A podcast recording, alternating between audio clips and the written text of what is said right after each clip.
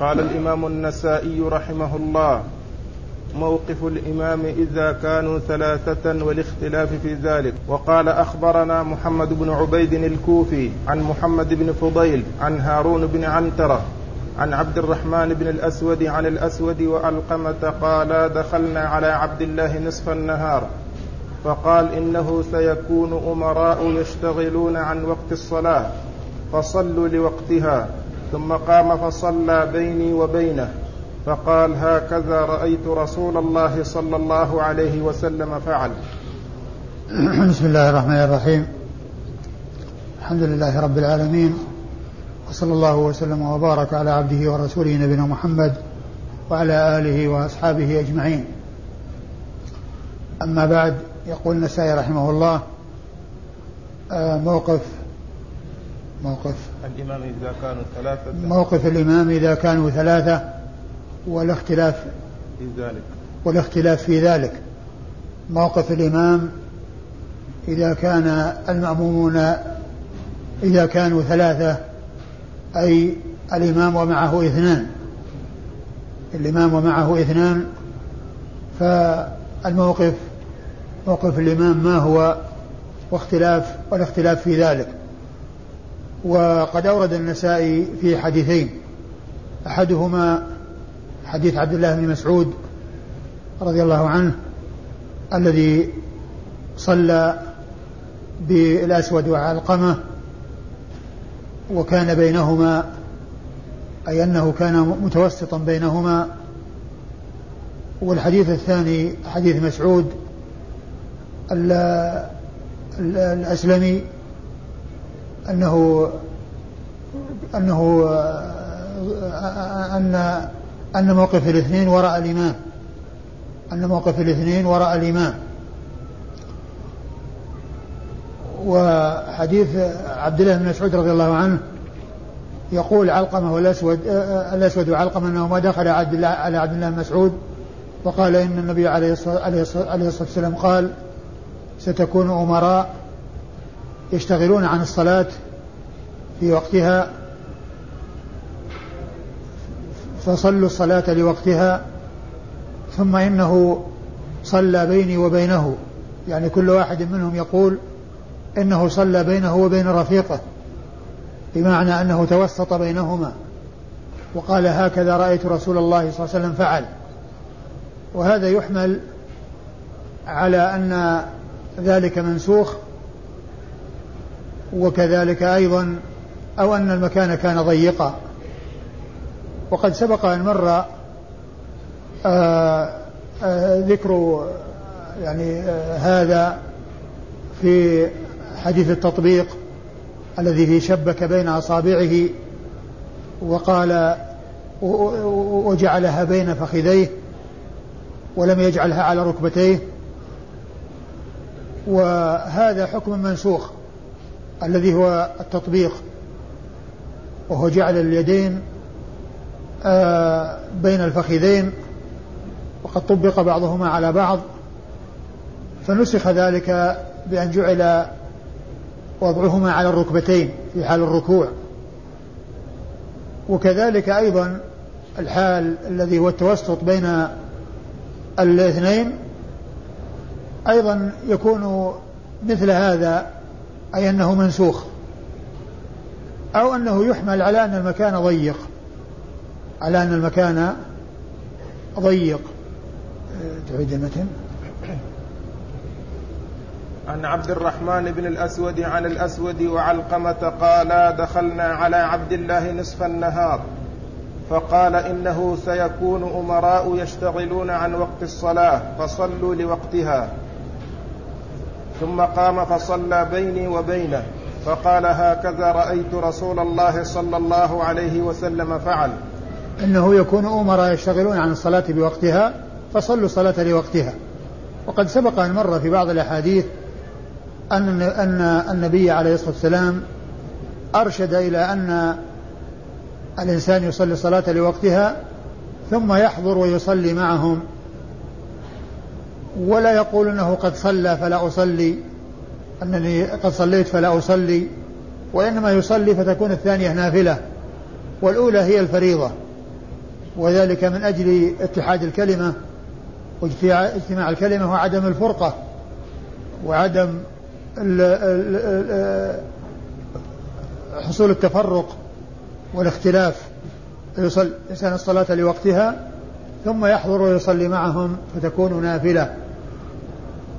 ثم إن عبد الله بن مسعود قام وصلى متوسطا بين علقمة والأسود. وقد عرفنا أن الحكم إما أن يكون منسوخ كما أن التطبيق منسوخ أو أن المكان كان ضيقا.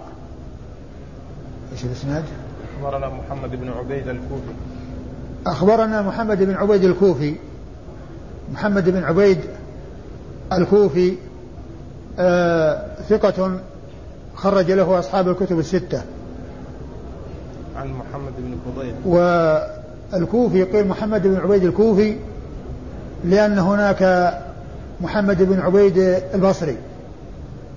يعني آه، يتفقان في الاسم واسم الأب ويختلفان في أن هذا كوفي وذاك بصري.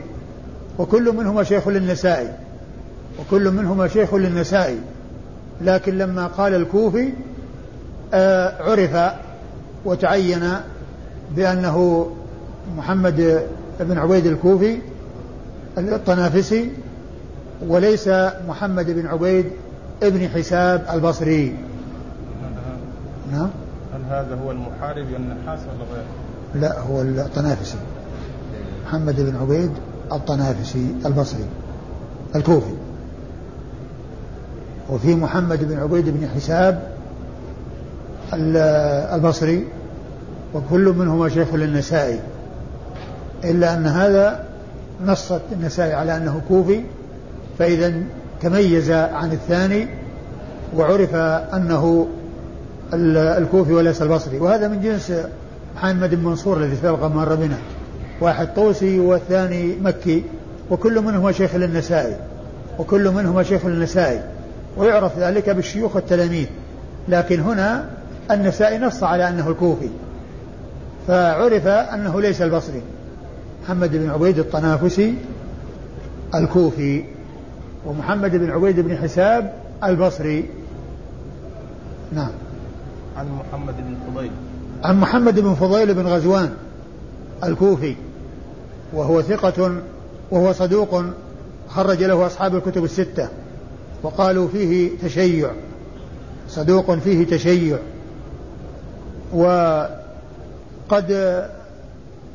ذكر الحافظ بن حجر في كتابه المقدمة مقدمة الفتح التي ذكر فيها الذين تكلم فيهم من رجال البخاري وبين الجواب عن تخريج البخاري لهم وذلك بالوجوه المختلفة التي ذكرها بأن يكون الشخص الذي أضيف إليه ما ثبت عنه أو يكون الذي ضعفه لا يعتمد كلامه لأنه نفسه يعني ليس بحجة ولا يعود على كلامه أو أن أو أن الذي ضعف فيه اجتنبه البخاري وأنه روى عنه شيئا ليس ممن انتقد عليه أو من قبيل من انتقد عليه وكان من جملة من انتقد على محمد بن فضيل هذا أن فيه تشيع لكنه نقل عن بعض العلماء اللي هو ابن حجر كلمة عظيمة تدل على بعده عن ما يعني يقع فيه الرافضة والشيعة في أصحاب رسول الله صلى الله عليه وسلم. من المعلوم أن الرافضة يعني آه كلامهم في عمر وعثمان وعلي وأبو بكر وعمر وعثمان معروف. فكان من جملة ما نقله عنه وهذا يدل على أن ذلك لا يؤثر فيه ما نسب إليه من التشيع. قال رحم الله عثمان ولا رحم الله من لا يترحم على عثمان. هكذا يقول محمد بن فضيل رحم الله عثمان بن عفان ولا رحم الله من لا يترحم على عثمان. فهذه كلمة تدل على سلامته مما أضيف إليه من آه، التشيع أو يعني يدل على على سلامته منه. وقد عرفنا فيما مضى أن من العلماء أن أن أن أن عثمان وعلي رضي الله تعالى عنهما جمهور السلف على أن عثمان أفضل من علي. وبعض السلف يفضلون عليا على عثمان. يفضلون علي على عثمان. وهذا هو التشيع الذي يضاف إلى بعض العلماء وذلك لا يؤثر لأن تفضيل علي على عثمان هذه ليست من المسائل التي يبدع المخالف فيها وإنما التي يبدع فيها مسألة الخلافة. من قال إن عليا أولى من عثمان أو أولى من أبي بكر أو عمر فهذا من أهل البدع لأنه خلاف ما أطبقت عليه الأمة وأجمع عليه الصحابة واتفق عليه الصحابة من تقديم أبي بكر ثم عمر ثم عثمان. ثم أيضا قد ورد يعني ما يدل على تقديم بعضهم على بعض في الفضل يعني كانوا كما جاء عن ابن عمر يقول كانوا يقولون الرسول الرسول صلى الله عليه وسلم حي يخيرون فيقول أبو بكر ثم عمر ثم عثمان. فجمهور السلف على تفضيل عثمان على علي رضي الله تعالى عن الجميع. وبعضهم مثل الأعمش وابن جرير وعبد الرزاق وعبد الرحمن بن أبي حاتم يقولون بأن علي أفضل من عثمان. وهذه المسألة لا تؤثر ومن قال بها لا يقدح به ولا يعاب لأن لأنها ليست من المسائل التي يبدع بها. وإنما التي يبدع بها من قال إن عليا أولى من عثمان بالخلافة لأن معناه من قال هذا الكلام معناه أنه يعترض على فعل الصحابة وعلى فعل سلف الأمة الذين قدموه على علي. أما مسألة التفضيل فقد يتولى المفضول مع وجود الفاضل. ليس شرطا أن يكون الفاضل هو الذي يتولى بل يجوز أن يتولى المفضول مع وجود الفاضل. وذلك لأمر يوجد في المفضول. إما لخبرته أو لحنكته أو لدهائه أو لمقدرته. ومن المعلوم أن الرسول صلى الله عليه وسلم أمر عمرو بن العاص على جيش فيه أبي بكر وعمر. وهذا لا يدل على فضل عمرو بن العاص على أبي بكر وعمر. وإنما يولى يولى الشخص في مناسبة أو بمهمة في أمر يعني له فيه قدرة. وله فيه خبرة لكن هذا لا يعني أن أنه آه، تقديمه يدل على أفضلية على غيره. فالمفضول قد يولى مع وجود الفاضل لأمر يوجد في المفضول من أجل العمل الذي وكل إليه ومن أجل العمل الذي أسند إليه. وليست القضية أنه يعني آآ آه، آآ آه، أن التقديم يعني يتعين أن يكون في الفاضل ودون والمفضول يعني لابد أن يكون تبعه. فقد يقدم المفضول لأمر يتعلق بالأمر الذي قدم من أجله وإن كان غير أفضل منه. إذا مسألة تقديم عثمان على علي على عثمان في الفضل مسألة خلافية بين السلف وجمهورهم على تقديم عثمان والذين قالوا بتقديم علي لا يبدعون ولا يقدح في روايتهم من أجل أنهم يقدمون علي على عثمان. إذا التشيع الذي ينسب إلى بعض آه، آه، سلف الأمة يعني منه ما لا يؤثر. ولهذا محمد بن فضيل كان مما نسب إليه أنه يتشيع. لكن هذه الكلمة تدل على بعده عن عما لا ينبغي وهو القدح أو الوقوع في سلف هذه الأمة وخاصة أبو بكر وعمر وعثمان. كان يقول رحم الله عثمان ولا رحم الله من لا يترحم على عثمان. الرافضة ما يقولون هذا. الرافضة يسبون عثمان ويذمون عثمان ولا يقولون مثل هذه الكلمة الجميلة الحكيمة اللطيفة التي تدل على سلامة قائلها. فالحافظ بن حجر ذكر أن البخاري عندما روى له يعني أن هو قدح فيه بأنه يتشيع وهذه كلمة تدل على سلامته من ذلك الذي رمي به. سلامته من ذلك الذي رمي به. هذا محمد بن فضيل بن غزوان الكوفي. يروي عن؟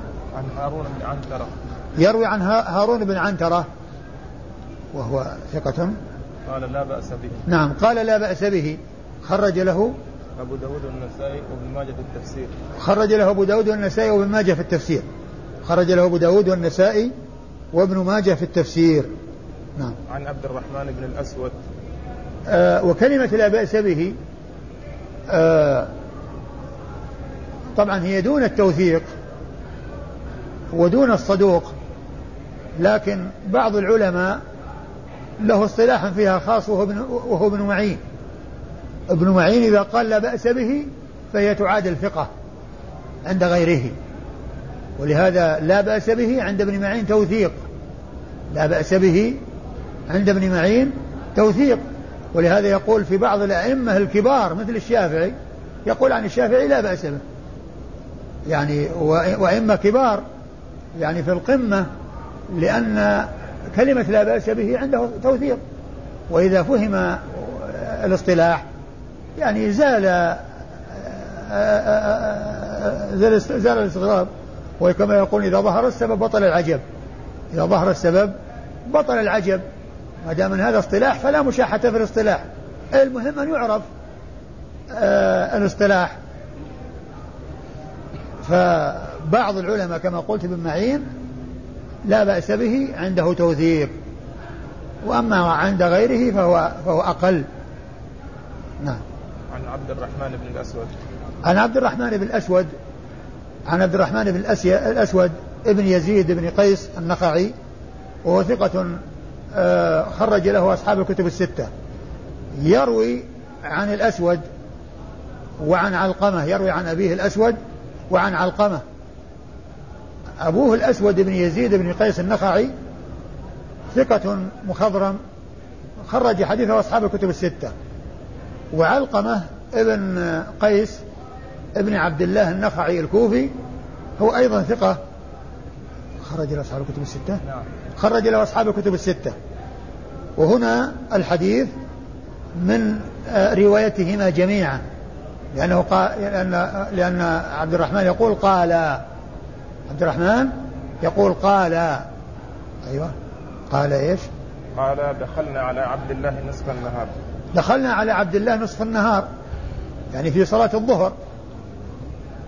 وقال إن إن أنه قال قال عزه الرسول أو كلامه هو. لا هو قال إنه سيكون أمراء. أيوه. قال إنه سيكون أمراء. وهذا الكلام كما هو معلوم لا يعني آه، آه، المضاف إلى عبد الله بن مسعود لا شك أنه مرفوع وله حكم الرفع لأن هذا مثل هذا الكلام لا يقوله ابن مسعود لأنه أمور غيبية. يتعلق بغيب المستقبل والغيب المستقبل لا يعرف إلا عن طريق الوحي. لا يعرف إلا عن طريق الوحي. لا يعلم لا يعلم الصحابة عن أمور تقع في المستقبل إلا إذا جاء فيها حديث عن رسول الله عليه الصلاة والسلام. وقد كثرت الأحاديث في ذلك عن رسول الله عليه الصلاة والسلام التي فيها الإخبار عن أمراء يؤخرون الصلاة عن وقتها وإرشاد الرسول صلى الله عليه وسلم إلى أن الإنسان يصلي الصلاة لوقتها ثم يحضر ويصلي معهم. ثم يحضر ويصلي معهم وتكون الثانية نافلة. وقد مر بنا جملة أو بعض الأحاديث التي تتعلق بهذا الموضوع. ثم إنه قام وصلى بهم. يعني الصلاة في وقتها. صلى بهم الصلاة في وقتها وتوسط بينهما. وهذا محل الشاهد. من إيراد الحديث في موقف الإمام إذا كانوا ثلاثة. يعني هنا قال أنه يتوسط بينهما. وقد عرفنا أن هذا إما أنه منسوخ وأنه مثل التطبيق الذي جاء عن مسعود أيضا و أو أنه كان أو أن المكان كان ضيق. يعني ما يتسع لأن يكون الإمام قدام والاثنان يعني وراءه والاثنان وراءه.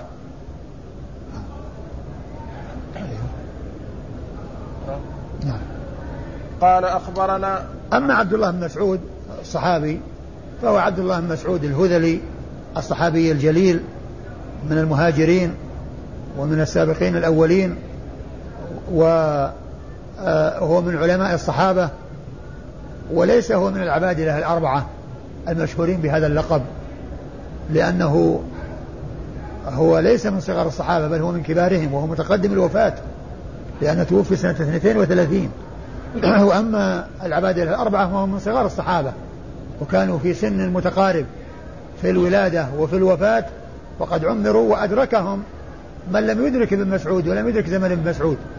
وهم عبد الله بن الزبير وعبد الله بن ابن عباس وعبد الله بن عمر وعبد الله بن عمرو. هؤلاء هم العبادلة الأربعة. إذا قيل في مسألة وقال بها العبادلة الأربعة المراد بها هؤلاء الأربعة. وعبد الله بن مسعود ليس منهم. نعم. قال أخبرنا عبد عبدة بن عبد الله قال حدثنا زيد بن الحباب قال حدثنا أفلح بن سعيد قال حدثنا بريدة بن سفيان بن فروة الأسلمي عن غلام لجده يقال له مسعود فقال مر بي رسول الله صلى الله عليه وسلم وأبو بكر فقال لي أبو بكر يا مسعود ائت أبا تميم يعني مولاه فقل له يحملنا على بعير ويبعث إلينا بزاد ودليل يدلنا. فجئت إلى مولاي فأخبرته فبعث معي ببعير ووطب من لبن فجعلت آخذ بهم في إخفاء الطريق وحضرت الصلاة. فقام رسول الله صلى الله عليه وسلم يصلي وقام أبو بكر عن يمينه وقد عرفت الإسلام وأنا معهما. فجئت فقمت خلفهما فدفع رسول الله صلى الله عليه وسلم في صدر أبي بكر فقمنا خلفه. قال أبو عبد الرحمن بريدة هذا ليس بالقوي في الحديث. ثم ورد النسائي حديث عباس آه مولى آه مسعود نعم. مسعود مولى أبي تميم آه الذي ذكر النسائي هنا أنه آه، أخبر أنه كان آه، جاءه رسول الله صلى الله عليه وسلم وأبو بكر وأن أبا بكر قال اذهب إلى إلى أبي إلى أبي تميم يعني مولاه وقل له يعني آه، يبعث لنا بزاد و ببعير وزاد ودليل فذهب إلى مولاه أبي تميم وأخبره فبعث إليهم الزاد وبعث وطبا وهو وعاء من جلد يعني آه، صغير جعل فيه آه، لبنا وصار هو الدليل لهما وعندما جاء وقت الصلاة صلى أبو. صلى رسول الله صلى الله عليه وسلم بأبي بكر وهو على يمينه ثم إنه جاء ليصلي ويعني آه، يصف فيعني آه، دفع رسول الله صلى الله عليه وسلم أبا بكر حتى يتخلف ويكون الاثنان صفا صفا وراءه. والمقصود من الحديث أن أن موقف الإمام يكون متقدم على الاثنين. إذا كانوا اثنين أو كانوا ثلاثة فيكون الإمام يتقدمهم والاثنان يكون صفا وراءه. وقد آه، يعني وردت الأحاديث كثيرة في هذا يعني في الاثنين وأكثر يكون الإمام أمامهم ويتقدمهم وقد وردت الأحاديث الكثيرة في هذا وهذا هو الذي عليه عمل المسلمين وهو أن الإمام يتقدم الاثنين فأكثر يتقدم الاثنين فأكثر وإذا كان واحدا يكون عن يمينه والاثنان فأكثر يكونون يكونون وراءه يكونون وراءه. فالنسائي رحمه الله أورد الحديث قال اختلاف الاختلاف في ذلك فأورد حديثا فيه أن الإمام يتوسط وهذا الحديث أن الإمام يتقدم. ولا شك أن الحكم الذي استقر وثبت هو أن الإمام يتقدم. الاثنين وأكثر من الاثنين يتقدمهم. وهذا الحديث ضعيف لأن فيه بريدة الأسلمي آه الأسلمي؟ نعم. بريدة الأسلمي هو نفس النسائي ذكر بعد أن ساق الحديث قال بريدة هذا ليس بالقوي في الحديث. وفي ترجمته في تهذيب التهذيب ليس هناك ثناء عليه إطلاقا وإنما الكلام كله قدح فيه. ولعل ابن حجر اختار كلمة النسائي وهي ليس بالقوي عندما ذكر الحكم لأن النسائي هو الذي خرج له الكتب الستة. ما خرج له إلا النسائي من أصحاب الكتب الستة. والنسائي قال ليس بالقوي فلعله اختار كلمة النسائي في التضعيف على غيرها من الكلمات التي قالها غير النسائي من العلماء. وهذا الحديث آه هو الحديث الوحيد الذي ذكره الألباني في ضعيف النسائي. من كتاب المساجد من كتاب من كتاب الإمامة والجماعة. وكتاب الجماعة والإمامة فيه مئة حديث تماما مئة كاملة لا تزيد ولا تنقص. تسعة وتسعين منها من الصحيح وواحد منها الذي هو هذا هو الضعيف. هذا الحديث الوحيد من هذا الباء هذا الكتاب اللي هو كتاب الإمامة هو هو الضعيف. وتسعة وتسعون حديثا صحيحة يعني على حسب ما عمل النسائي في صحيح النسائي وضعيف النسائي. الألباني الألباني. الألباني في كتابه صحيح النسائي 99 في الصحيحة. وضعيف النسائي هذا الحديث الواحد فيها. والسبب في ذلك بريدة هذا الأسلمي الذي ضعفه النسائي نفسه وضعفه غيره. ولكن ابن حجر لعله آثر كلمة النسائي لأنه هو الذي روى له الكتب الستة. أصحاب الكتب الستة الآخرون ما رووا عن شيء وإنما الذي روى له النسائي فإذا هو اختار لعله اختار كلمة النسائي وهي يعني تضعيفه بقوله ليس بالقوي ليس بالقوي في الحديث ليس بالقوي في الحديث. آه، الإسناد؟ أخبرنا عبدة بن عبد الله. أخبرنا عبدة ابن عبد الله وهو ثقة خرج له مسلم والأربعة.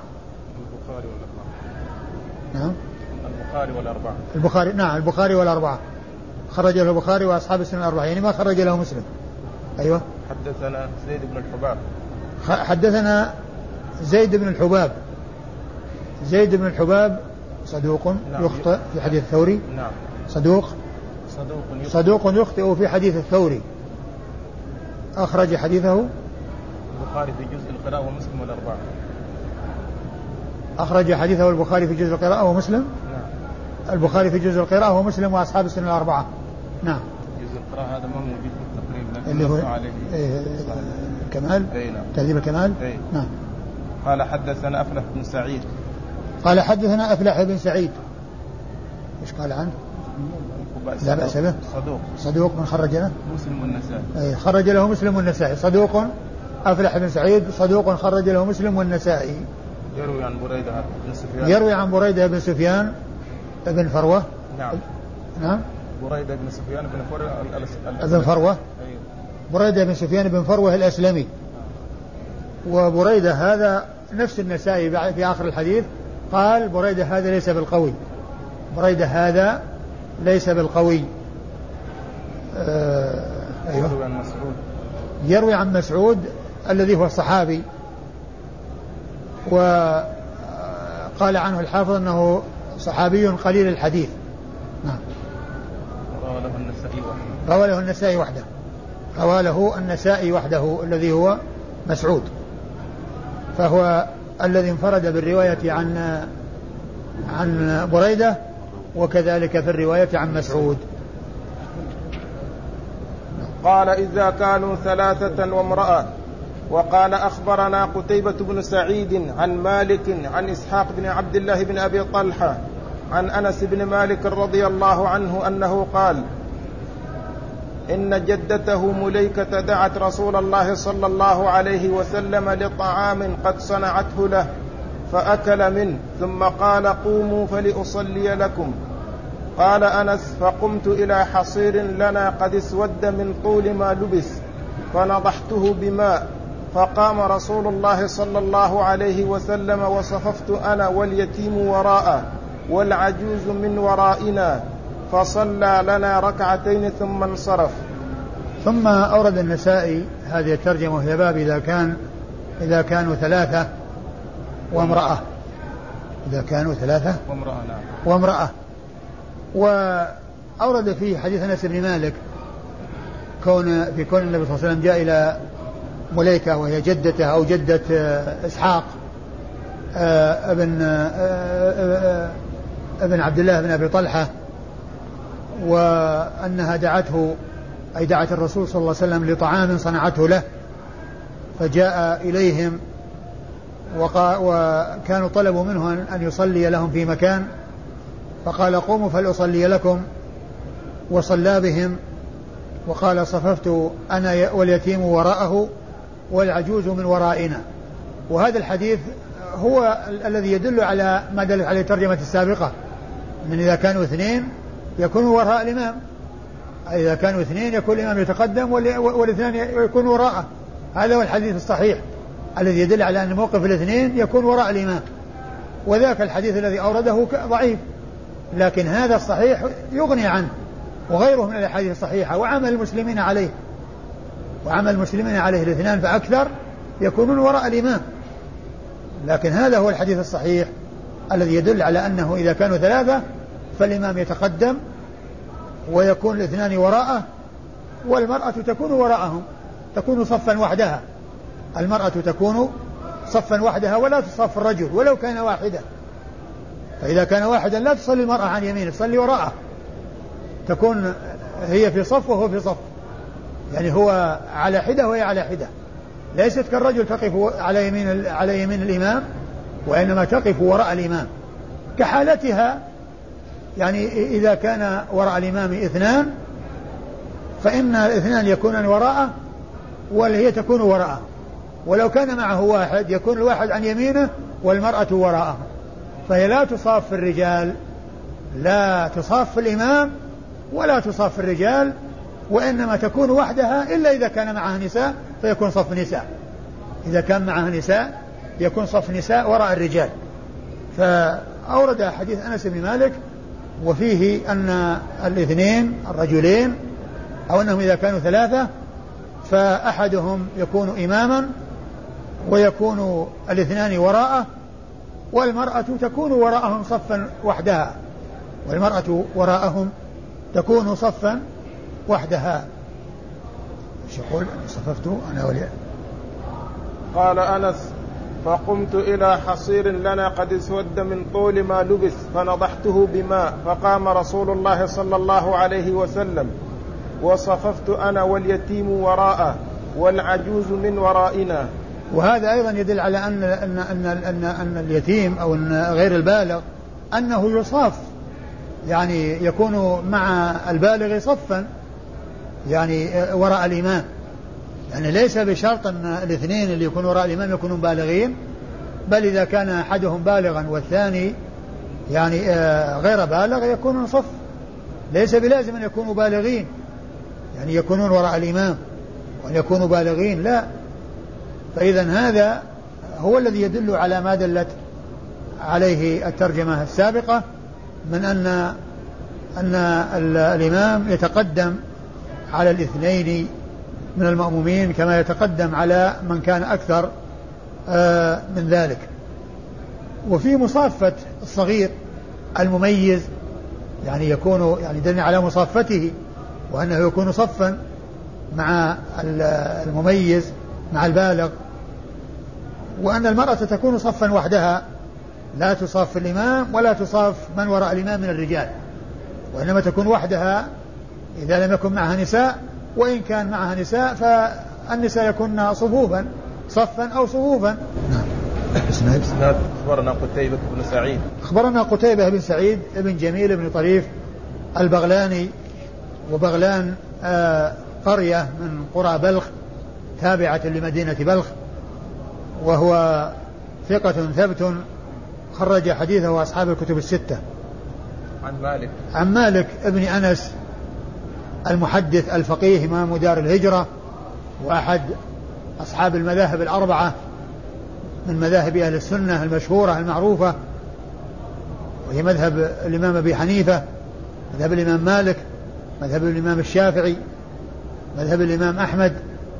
هذه مذاهب أربعة من مذاهب أهل السنة. آه اعتني بفقه هؤلاء الأربعة لأنه وجد لهم أتباع عنوا بفقههم. وليس معنى ذلك أن غيرهم لا يكون مثلهم بل من العلماء من هو مثلهم في زمانهم وقبل زمانهم وبعد زمانهم. لكن ما حصل لهم مثل ما حصل لهؤلاء مثل سفيان الثوري والأوزاعي والليث بن سعد.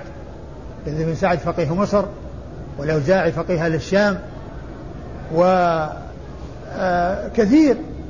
من الفقهاء في زمانهم وقبل زمانهم وبعد زمانهم.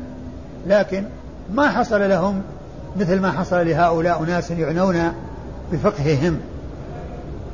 فالإمام مالك رحمه الله أحد الأربعة أصحاب المذاهب الأربعة المشهورة وهو محدث فقيه إمام دار الهجرة وحديثه عند أصحاب الكتب الستة. عن إسحاق عبد الله. عن إسحاق بن عبد الله بن أبي طلحة. إسحاق بن عبد الله بن أبي طلحة آه يروي عن أنس وأنس عمه أخو أبيه لأمه لأن عبد الله بن أبي طلحة أخو أنس بن مالك لأمه لأن أم سليم زوجة أبي طلحة ولدت له عبد الله بن أبي طلحة فإسحاق يعني ابن عبد الله بن أبي طلحة هو يروي عن عمه لأمه أنس بن مالك. يعني أخو أبيه لأمه.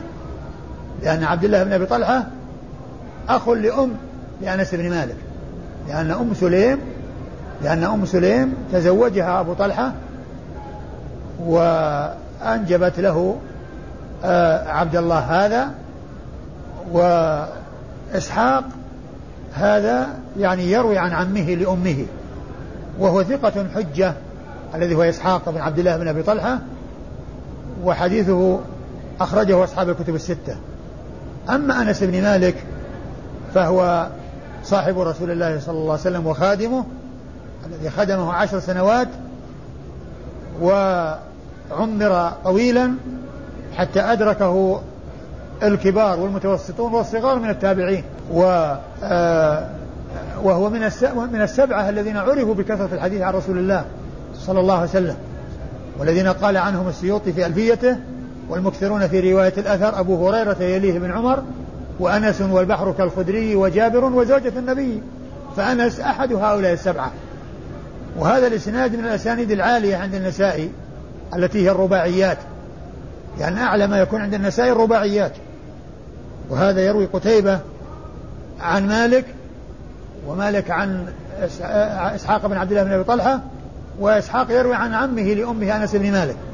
فبين النسائي وبين رسول الله صلى الله عليه وسلم أربعة أشخاص فهو من أعلى الأسانيد عند النسائي لأنه ليس عنده ثلاثيات وأعلى ما عنده الرباعيات وهي كثيرة في السنن وهذا منها.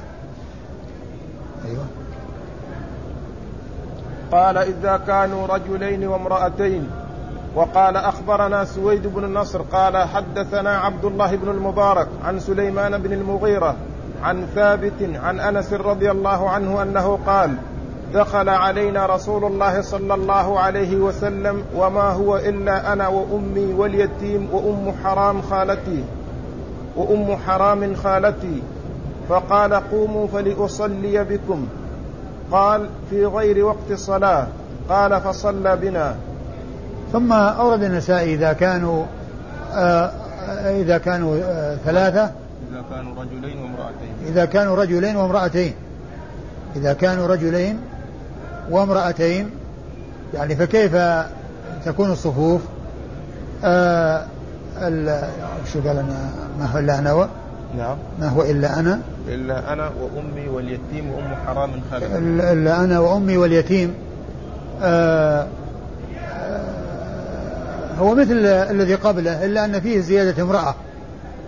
ومن المعلوم أن الصف أن ال أن ال ال أن الاثنان يكونان صفا وراء الإمام.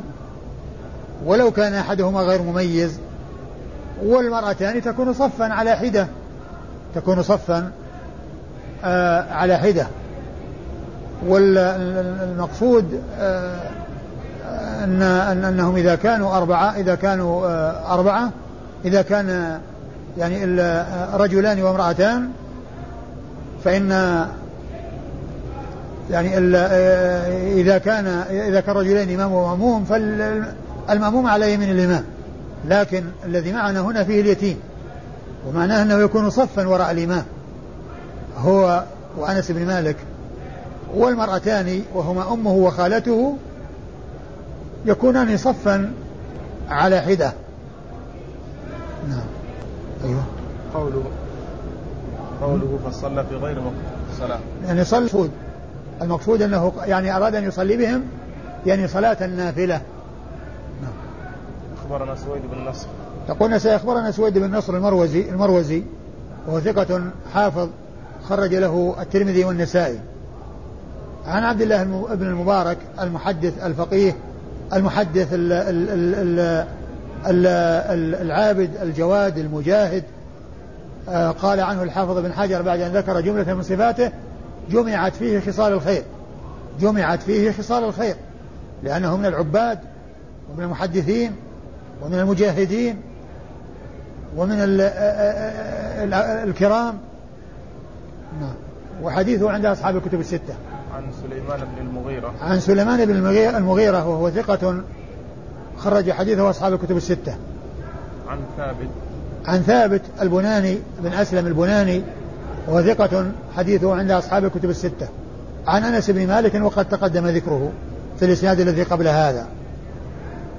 قال أخبرنا محمد بن بشار قال حدثنا محمد قال حدثنا شعبة قال سمعت عبد الله بن مختار يحدث يحدث عن موسى بن أنس عن أنس رضي الله عنه أنه كان هو ورسول الله صلى الله عليه وسلم وأمه وخالته فصلى رسول الله صلى الله عليه وسلم فجعل أنسا عن يمينه وأمه وخالته خلفهما ثم أورد النسائي آه، حديث أنس بن مالك الذي فيه أنه كان هو وأمه وخالته وأن النبي عليه الصلاة والسلام جعل أنسا عن يمينه وأمه وخالته وراءهما. ومعنى هذا أن الإمام أن المأموم إذا كان واحدا فيقف عن يمين الإمام وإذا كان معهم امرأة تكون وراءهما أو كان امرأتين تكون أو أكثر تكون وراءهما صفا أو صفوفا. وهنا امرأتان يكونان صفا وراء الإمام والرجل الواحد الذي مع الإمام يكون عن يمينه ولا يكون صفا وحده كالنساء. لأن المرأة تكون صفا وحدها وراء الرجل. ما تصف بجواره لكنها تصف وراءه إذا كانت واحدة. أما الرجل فإنه يصف إلى جواره عن يمينه وليس عن يساره. نعم. اسناد أخبرنا محمد بن بشار. أخبرنا محمد بن بشار الملقب بن دار. الملقب بن دار وهو من شيوخ أصحاب الكتب الستة وهو من شيوخ أصحاب الكتب الستة. روى عنهم جميع رووا كلهم مباشر عنه مباشرة وبدون واسطة. وعن محمد وهو بن جعفر الملقب غندر. محمد بن جعفر وهو بن جعفر الملقب غندر. وهو ثقة حديثه عند أصحاب الكتب الستة. يروي عن شعبة وشعبة هو بن الحجاج الواسطي الثقة الثبت المتكلم في الرجال وحديثه أخرجه أصحاب الكتب الستة. عن؟ عن عبد الله بن مختار. عن عبد الله بن مختار آه وهو لا بأس به. أي. لا خرج له أبو داو مسلم وأبو داود. والترمذي في الشمائل. نعم. خرج له مسلم وأبو داود والترمذي في الشمائل والنسائي وابن ماجه. والنسائي وابن ماجه. عن عن موسى بن أنس ابن مالك. عن موسى بن أنس بن مالك وهو ثقة حديثه عند أصحاب الكتب الستة. يروي عن أبيه أنس بن مالك صاحب رسول الله صلى الله عليه وسلم وقد تقدم ذكره. والله أعلم وصلى الله وسلم وبارك على عبده ورسوله نبينا محمد وعلى آله وأصحابه أجمعين.